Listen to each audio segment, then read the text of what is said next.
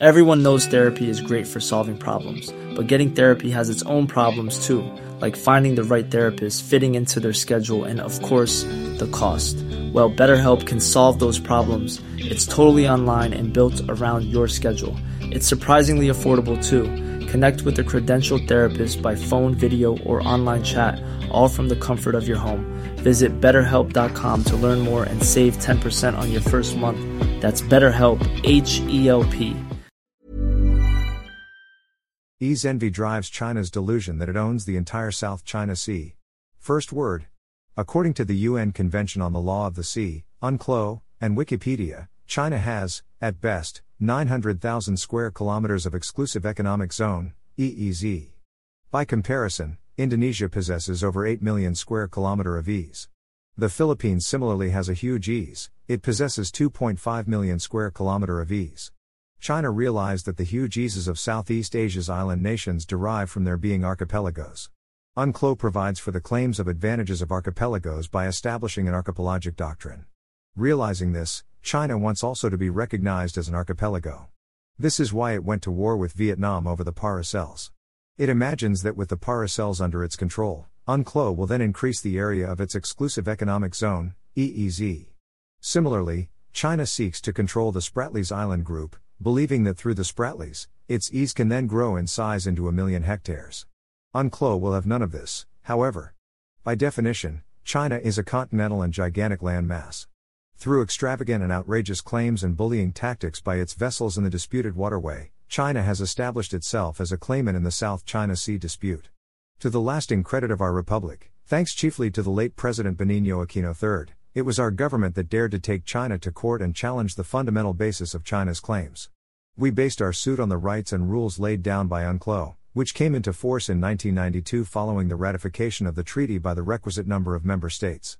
Through arguments and documentation laid by Filipino officials and lawyers, and with the aid of one law firm from the U.S., we submitted our case before the Permanent Court of Arbitration at The Hague. Despite China's attempt to scuttle the judicial proceedings by boycotting it, the Arbitral Tribunal asserted its jurisdiction and proceeded to hear the case in full and in detail. Following some years of intensive questioning and study, on July 12, 2016, the arbitral panel finally handed down its decision. Amazingly, in a decision that headed straight for headlines around the world, the Arbitral Tribunal ruled overwhelmingly in favor of all the submissions and claims of the Philippine government. In so doing, it declared invalid and void the rival claims and maps of the People's Republic of China. It brushed aside all pretense of Chinese foreign policy that China had a legitimate claim to the islets, reefs and shoals of the SCS. The impact of the ruling could not have been more devastating for China's expansive plans for its foreign policy and international relations. Duterte's kowtow. China recovered its footing somewhat with the accession to the office of President Rodrigo Duterte. From 2016 to 2022, instead of riding a jet ski to the Spratlys as promised during the election campaign, Duterte immediately performed the kowtow to President Xi Jinping. He proclaimed a foreign policy of repudiating U.S. friendship and alliance and pledging to a new regime of close ties with China in hopes of securing huge loans for a planned nationwide infrastructure development program. Despite the big effort to change the story by both Beijing and Manila, the sting of the Hague ruling has stuck as new tensions in the South China Sea cropped up. While China tried to play the ruler of the waterway, the rival claimants among its neighbors became more loud in pressing their claims. They argued their positions effectively in forums and media around the world. China, through the use of hirelings and bought media, has tried to spread stories against rival claimants, particularly the Philippines. It has accused the Philippine Coast Guard and Philippine Navy of provoking dangerous incidents and face-offs in the waterway. It has repeatedly warned Manila of repercussions following the latter's moves to modernize its armed forces and defense through assistance from and cooperation with the US, Japan and Australia. I think our government can do a much better job of scuttling Chinese propaganda and misinformation by pointing out some basic incongruities in China's position and policy in the South China Sea. To begin with, our government, particularly the Foreign Affairs and Communications departments, should reply to the charge of puppetry by pointing out that it is because of envy of the EEZ of ASEAN nations that China is asserting ownership of the SCS. China has its own EEZ, but it is puny in size compared to the EEZs of Indonesia, the Philippines and Malaysia, the island nations of Southeast Asia, all of which happen to have a predominantly Malay population. Millions of people have lost weight with personalized plans from Noom, like Evan, who can't stand salads and still lost 50 pounds.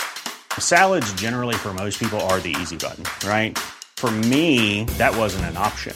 I never really was a salad guy. That's just not who I am. But Noom worked for me. Get your personalized plan today at Noom.com. Real Noom user compensated to provide their story. In 4 weeks, the typical Noom user can expect to lose 1 to 2 pounds per week. Individual results may vary. Burrow's furniture is built for the way you live. From ensuring easy assembly and disassembly to honoring highly requested new colors for their award-winning seating, they always have their customers in mind. Their modular seating is made out of durable materials to last and grow with you. And with Burrow, you always get fast, free shipping. Get up to 60% off during Burrow's Memorial Day sale at burrow.com/ACAST. That's burrow.com/ACAST. burrow.com/ACAST. Bending the rules.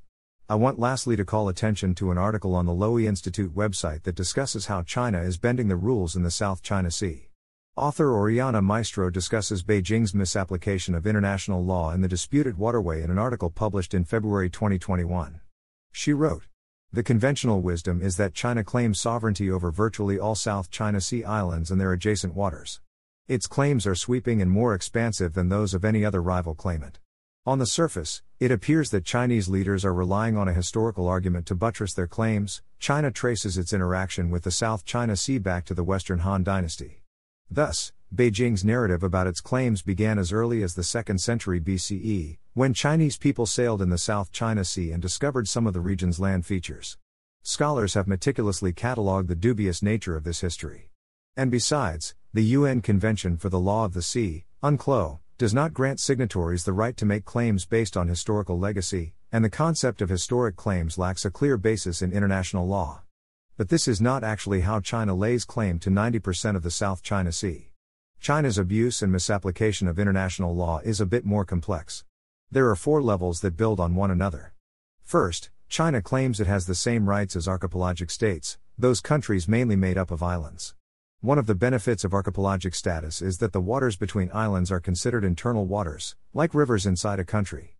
Other countries have no right to transit these waters without permission. This archipelagic status is conferred through the UN, and only 22 nations claim it. China is undeniably a continental country, but nevertheless, it drew straight baselines around the Paracels Islands and claimed the waters between the islands to be internal waters. Beijing has not done this explicitly for the Spratlys Islands area, but its reaction to the activities of other countries suggests that is its interpretation.